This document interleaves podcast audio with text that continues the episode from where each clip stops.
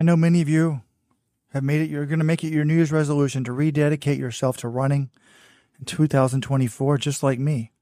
But what shoes are you going to do it in? You need to have a good pair.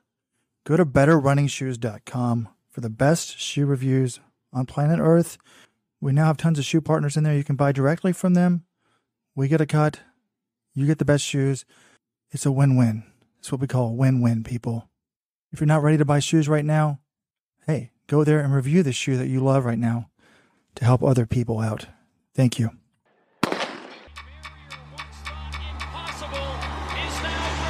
Usain Bolt, look at the The time. Europeans say that he hasn't really been in a war yet, but this boy's got utter belief in And somehow she's found the acceleration.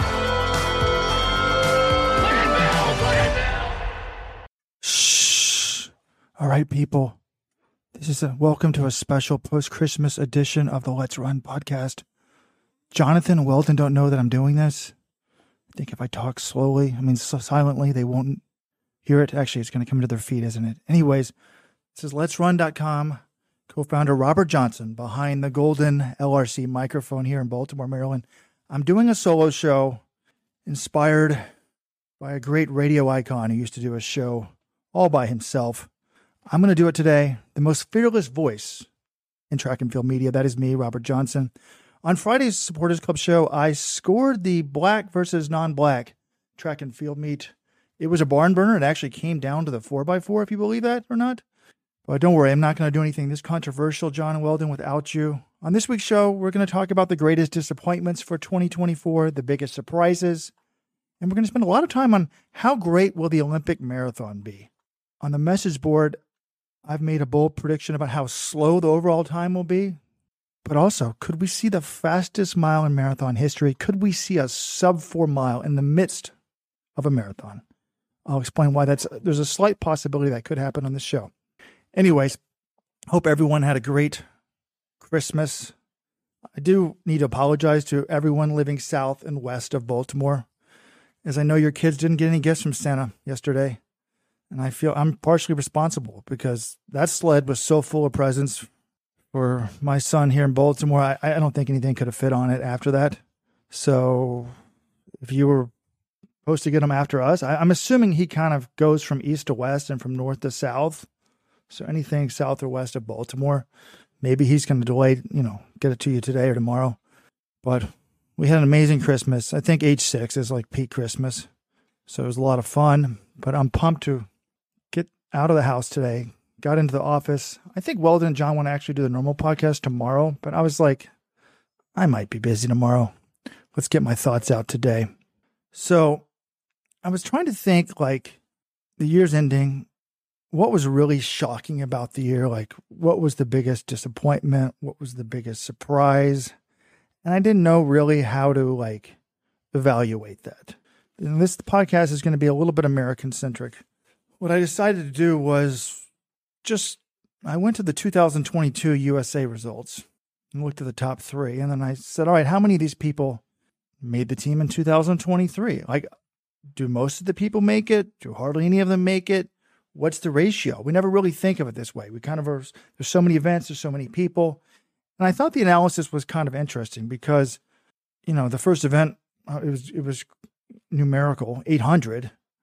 Bryce Hoppel won USA's in 2022, but Jonah Koech, the runner-up at USA's, he didn't even finish a race all year. 2023. Brandon Miller, the third placer, didn't make the final at USA's. Huh? Is that normal? Let's move to the 1500. Cooper Teare, the U.S. champion in 2022, didn't make the final at USA's. Jonathan Davis, runner up, didn't even finish a race all year. So the runner up at USA's in the 8 and the 15 in 2022 did not finish an outdoor race in 2023. Josh Thompson, third team member, was 11th at USA's. Steeplechase, Hillary Bor didn't run USA's. Evan Jager didn't run USA's. So of the first eight people oh, to make the team in 2022, only one of them made the team in 2023. Bernard Keter did make the steeple team. Let's go to the 5,000. Grant Fisher made it in 2022, not in 2023. Woody Kincaid made it in 2022 in the 5,000, not in 20 in the 5,000 in 2023. Although he did make the 10,000. Nur made the team in the 5,000 both years. Moving to the 10,000, Klecker made it both years. McGorty made it both years, and then Grant Fisher didn't make it. So if you add that all up, of the 14 men that made the Team USA and, and the distance events, eh, mid distance and distance events, 800 through 5,000 in 2022, only five of them, 35.7%, made it in 2023. That was kind of surprising to me. I was like, that can't be normal. And so I decided to keep doing a little bit of research. What about the women? For the women, the ratio was much higher. 800, I think and Raevyn Rogers repeated in the team.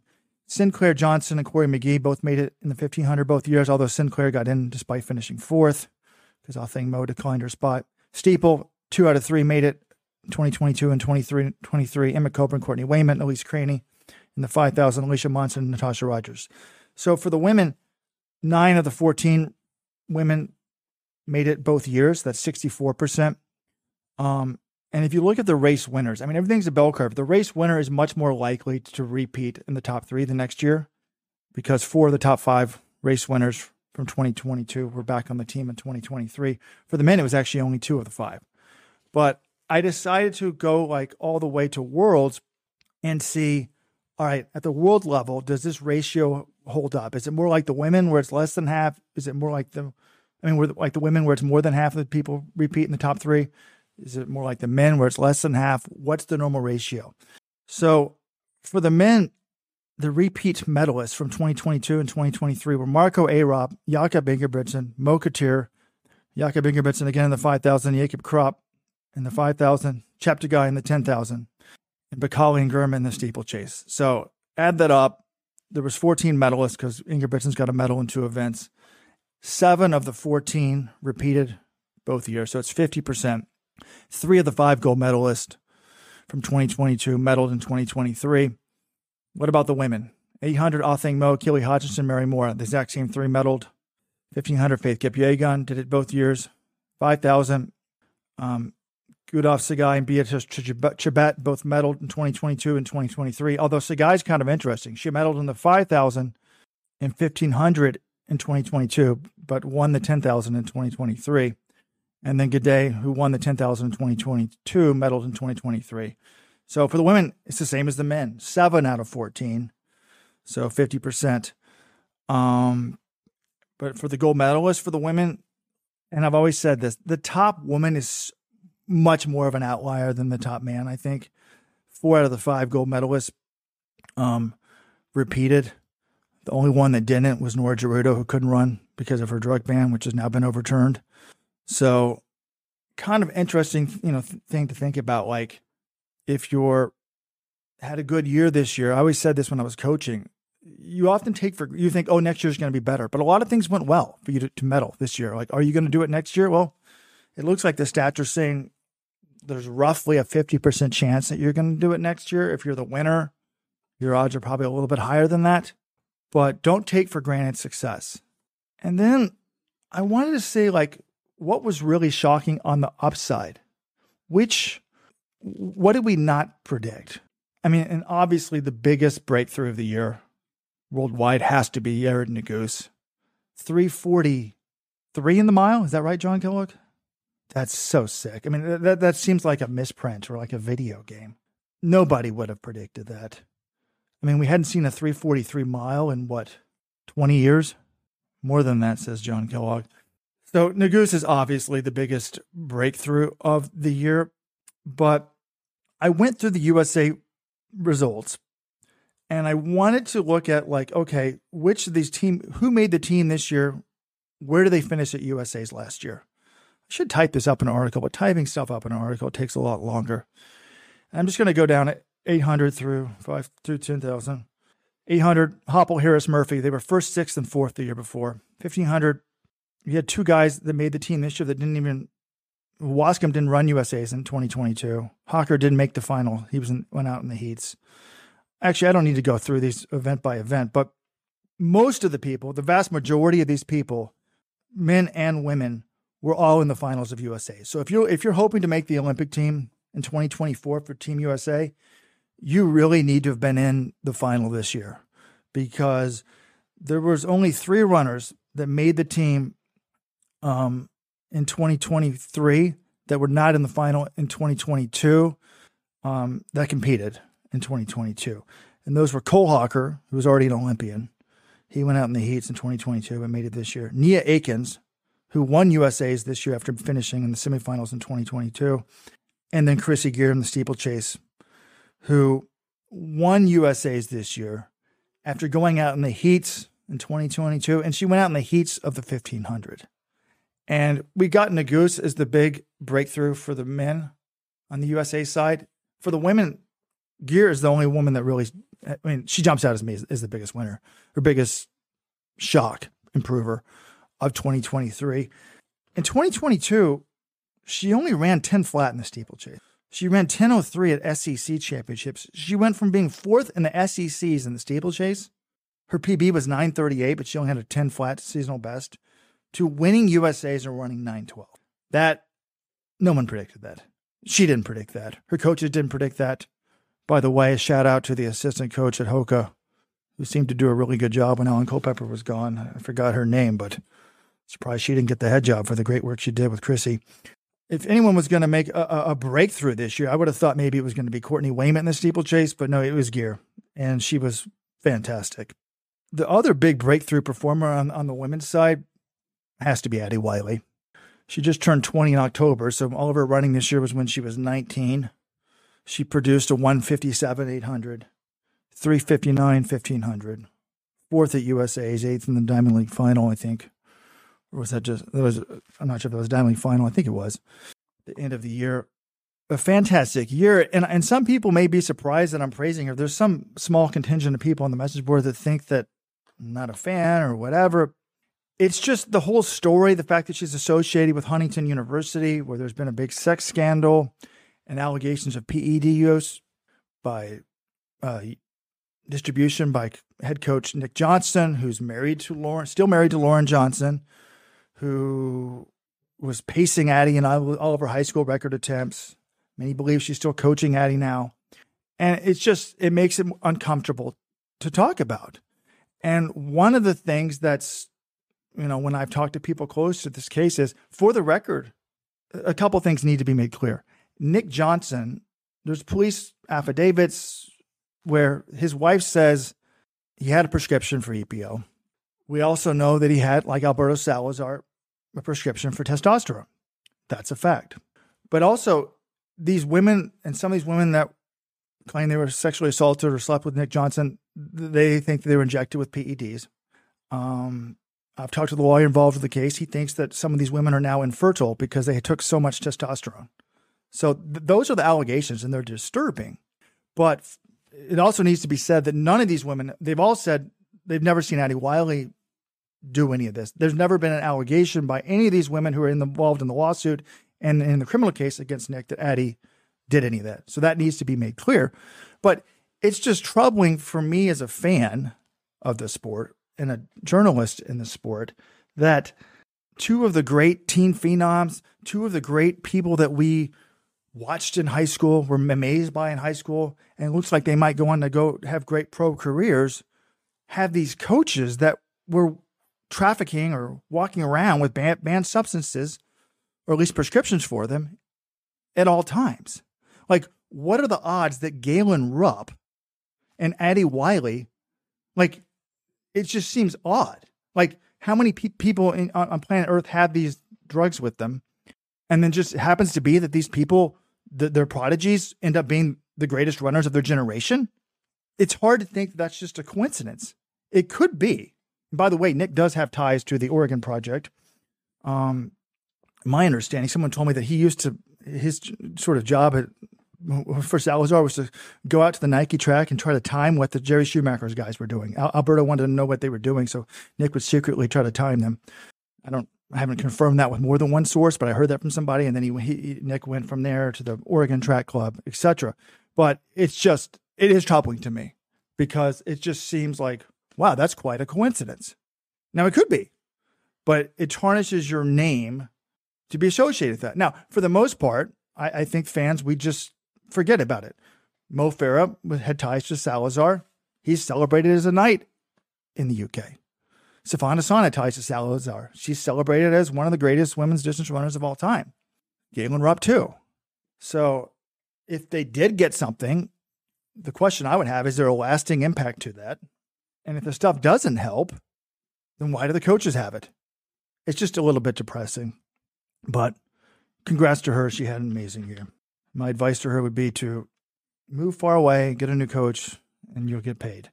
In terms of other surprises for the U.S. men, all right, I, I forgot this one guy. Kenneth Rooks in the men's steeple. He was 10th the year before, so he was in the final. But to win the steeplechase while falling, that was a big surprise. And while we're talking about the steeple, I, I do think we need to give some praise to Lamecha Girma of Ethiopia. I mean, I feel bad for the guy. Like he may just be known as Mr. Silver. What does he have? Four global silvers. What else can he do? He runs a world record of 752 in the steeple this year. He gets himself in 6 6 shape. 329. He's the national record holder for Ethiopia in that event. By the way, that shows that running a fast 1500 and kicking are not the same thing because he would probably beat El Bakkali in a straight 1500 time trial, but El Bakkali you know, kicks him every time. Another silver this year.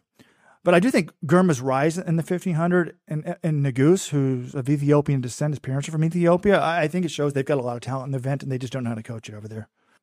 You know, or maybe it's hard to do at that high of altitude. It just doesn't make any sense to me that the, that the they haven't had a lot of success in the 1500 yet. Look how good well, Dibaba had the women's world record for a while there on the women's side. Hassan was very good, but a, a lot of the people are, you know, I, I guess Hassan and Nuguse, like two of the best 1500 meter runners with recent ties to Ethiopia, were trained in the West. So I think to me that's it has to be a coaching issue. Looking at the world scene, I wanted to think, okay, what really shocked us? Who was a really shocking gold you know, medalist? And and there weren't really that many. I mean, Marco Arop, Emmanuel Wanyonyi, Ben Pattison. Okay, no one expected Ben Pattison to get a medal.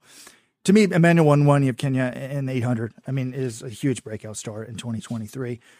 He was already really good in 2022. Uh, 144.01 in 2022, fourth at Worlds. I mean, this is the 2021 World Junior Champion. So it wasn't like he's a talent, but he's only 19. And there's a lot of people that you think are going to be stars that don't end up being stars. This year looks like he's going to be a star.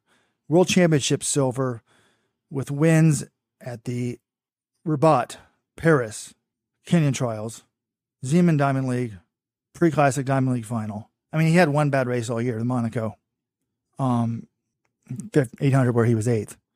Runs 142.80, world leader. I mean, the, the duels that he was having with Marco Arop at the end of the year were, were sick. So, congrats to him. 15, uh, you know, but moving up at the events, I mean, no, nobody had Narve Nordas running 329. That's crazy. This is a guy that had like a $3,000 contract. Now he's getting a bronze medal in the 1500. He was obviously a, a big breakout performer. But these other medalists in the five and the 10, Ingebrigtsen, Katir, Krop, Cheptegei, Banyo, Barega, not, nothing surprising there at all. For the women, again, you know, it, I, not not not a single one of these medalists was a surprise to me, really. Like Moraa, Hodgkinson, Mu, Kipyegon, Welteji, Hassan, Kipyegon, Hassan, Chebet, Tsegay, Gidey, Taye, Yavi, Chepkoech, Cherotich. I mean, that's just big name after big name. But again, on the women's side, it's like the big talent are, are super, super talented. There was one other guy I forgot about in terms of breakout performers, Simon Koech of Kenya in the men's steeplechase. Wasn't amazing, he actually was quite poor at this at the finals at World seventh, but this guy had an 818 PB coming into the year. Admittedly, that was at altitude, but then he wins a string of races in Kenya, including the World Championship trials where he destroyed everybody. Goes to Monaco, runs 804, wins the Diamond League final. So I'm not sure what happened at, at, at Worlds, but at only 20 years of age, that steeple in 2024 could be amazing.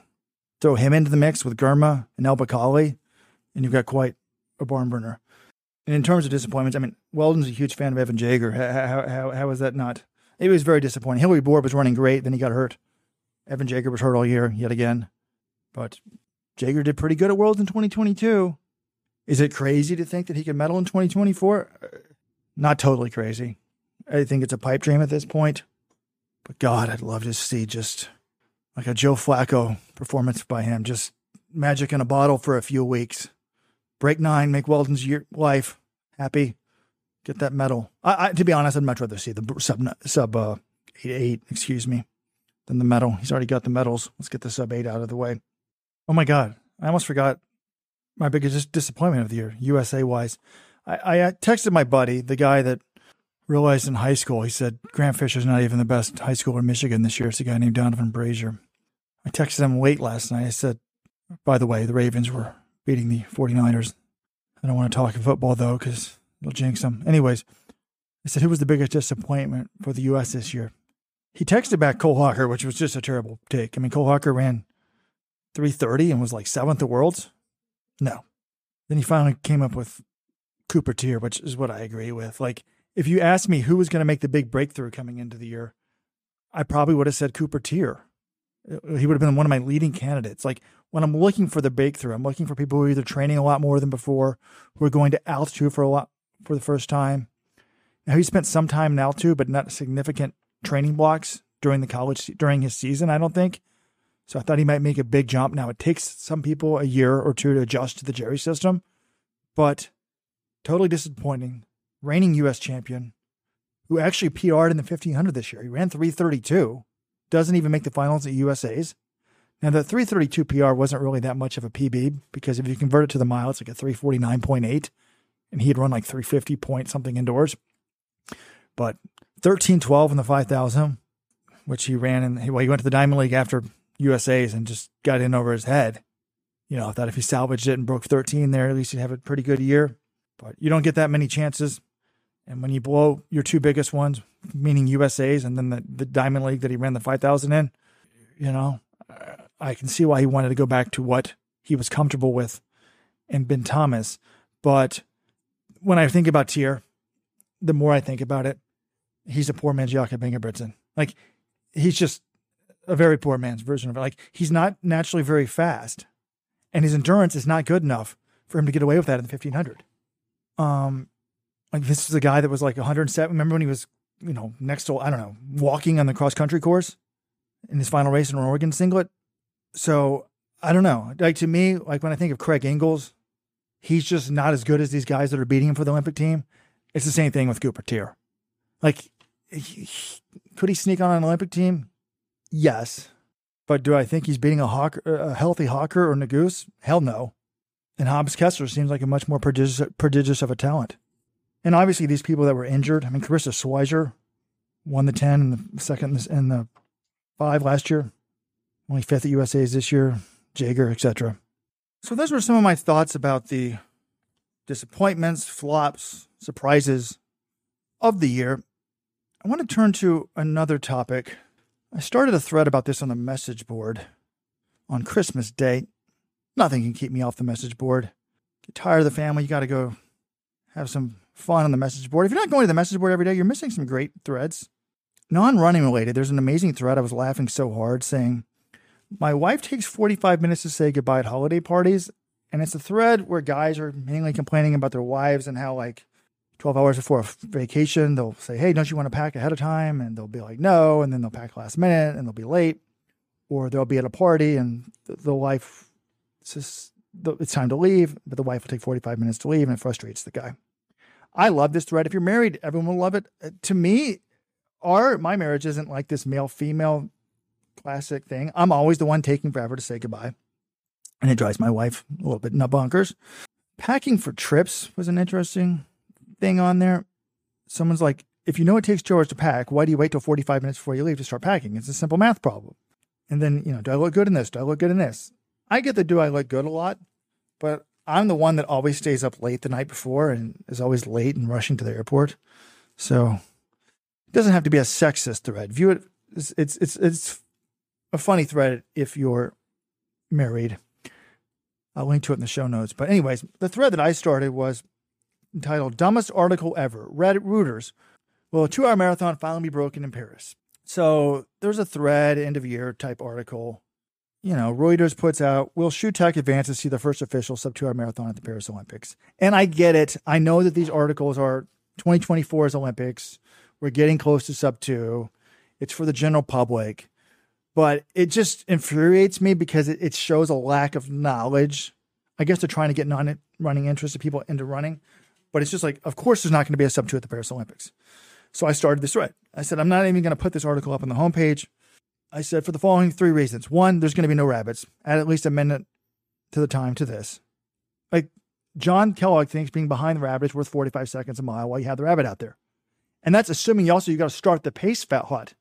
If you're just slowing down, it's going to cost you more time because you're not running fast. Now you can make up some of that because you're not tired, but I mean, I think a minute's being generous.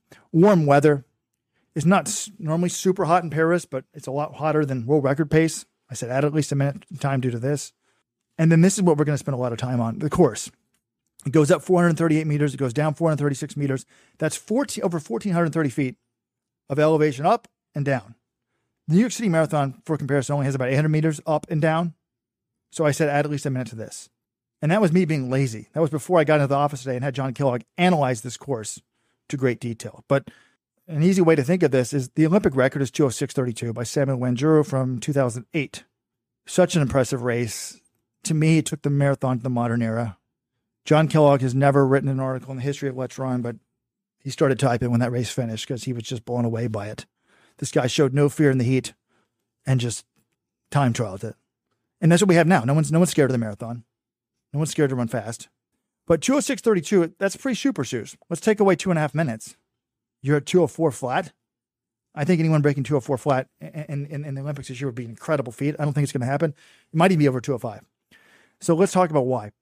This course, John's been talking about, you know, Kipchoge and if he wins this, he, he, can kill two birds with one stone. He can prove he can win a, a hilly race, and he can get the third straight Olympic title, which only Usain Bolt is the only man to win three track events three times. I mean, the same track event three times. But I was like, ah, uh, you know, is this course really that hilly? It seems like it's just one gradual hill. I was wrong on that. I, I've looked at it. I found a more detailed elevation map from some Paris magazine. This baby goes up and down, and a lot of micro hills. I mean, the first 15k is, is relatively flat, but there's a little, a lot of uh, tiny ups and downs. It's not like you're running on on the beach, you know, sea level. It's not like you're running in Chicago. This is tiny up, tiny down, tiny up, tiny up, tiny down. But you get to 15k, and then you go way up.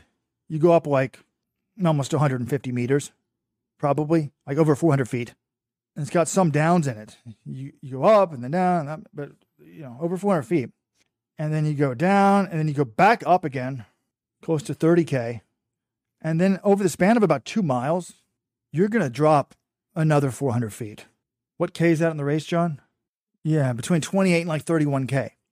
So this thing, you know, we always say New York City, just the hills are worth about a minute and a half.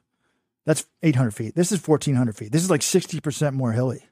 So, I mean, it's got to be at least two minutes slower because of the hills, I would think. But what's crazy is the downhill between 18 and 21K. I mean, 400 feet and two miles is a lot. And generally, John Kellogg's formula is about one point every 10 feet you're going down an elevation. It's about 1.8 seconds of eight. We'll do the math. If you're doing 200 feet a mile, that's like 35, 36 seconds. So it, it, I had this thing in my mind. Oh my God. I mean, the world record per mile is uh, my human calculator, John Kellogg, in the background was saying it's 436 something. It's not, John. Rarely wrong. It's 435.9 per mile, two, thir- two hours, 35 seconds for the marathon. How crazy is that? So I thought if someone was really throwing down to break free, could they break four in the mile? Now, John thinks that their quads are going to be, you know, they're going to be tired from going up the hill and down a lot in the hills. So they're probably not going to want to rip out a sub four. But I think I'm going to be shocked if we don't see a sub 420 in one of those miles. Sub 410? If they get going after a mile, they get their legs under them. It's going to be wild. And then going up, it's going to be fun. Like we, uh, they, whoever they've got to do the mile by mile splits. Like we could have a 530 mile, right? It's going to be so cool. Up and down. You're going to see Versailles. It's going to be spectacularly beautiful. Let's just hope there's not some goddamn terrorist attack. And it's just going to be, we're not going to know what to expect. Like John, looking at that thing, when do you think people are going to make their move? Are they going to wait till the hills are over? Yeah, I would think maybe near the bottom of the first place I don't see anybody. I don't know if you guys can hear John in the background. He thinks he's going to making a move on the big uphill would be stupid. Maybe the bottom of the downhill. My thought also could be a, when you go right back up before 21K, there's a big hill. There's two big hills. Maybe the second set of hills, the final set of hills is when you would try to go. But you often see that sort of uh, uh, in Boston. Some people go early and then they get caught. You know, I don't think it's going to, well, it, who knows with Kiptum, what, what it's going to happen. It's, it's just going to be, though. It's a wild card. We don't know what to expect. We're going to have some all time greats. Let's hope these damn countries pick the right teams. This is, you know, my motto for Kenya and Ethiopia, which aren't, well, the USA isn't necessarily the smartest about. If we had people selecting the team, I'm sure we'd screw it up too. But for track events, the Robert Johnson rule for picking the team is put your trials in the last possible day, hold the trials, and then pick the top three from the trials. Now, if somebody falls, it might be a problem, but just let them be fitness. Don't don't, don't try to read into things. Whatever. Now, you can't do that with a marathon, obviously. So at this point, I'm fine just for like history's sake. No matter what Kipchoge does in Tokyo, please put him on it, even if he's not in shape. Kept him. It's going to be unreal. All right, people. I loved it. Doing the show basically by myself, but with my human computer on the other side of the office has been a lot of fun. If we do the regular podcast tomorrow, I'm sure we'll have plenty to talk about. I think 30 minutes solo is about right. I was thinking one thing that popped in my head was when it's all said and done, who are we going to think was like had a better career? Faith Kipyegon or Sifan Hassan? Kipyegon's got more gold, more world records, right? But Hassan, she's like a cheat code. Of course, Kipyegon's a cheat code in the 1505 as well. All right, enjoy the end of the year, everybody. Don't forget to get your shoes, betterrunningshoes.com. You can also go to let'srun.com slash shoes. Takes you to the same place. Oh, and you don't want your in-laws knowing what website you're on. You need the VPN we use at let'srun.com. Go to let'srun.com slash VPN. Anonymize your web traffic. I don't know enough about VPNs. I was wondering if somebody at work got a VPN. Would your company then know that you're on the VPN, or could you surf Let's Run all day and get away with it? If you're a technology expert, email me, robert at let'srun.com, robert at let'srun.com. We'd also love to hear from you. Give us a, shoot us a voicemail. If we play your voicemail, we'll send you a free shirt. 844 Let's Run, 844 538 7786. If you want a shirt, the softest shirts in the business. Seriously, people who don't even run love these shirts. They sleep in them, they never take them off. Go to shop.letsrun.com today. Safe travels. Bye bye.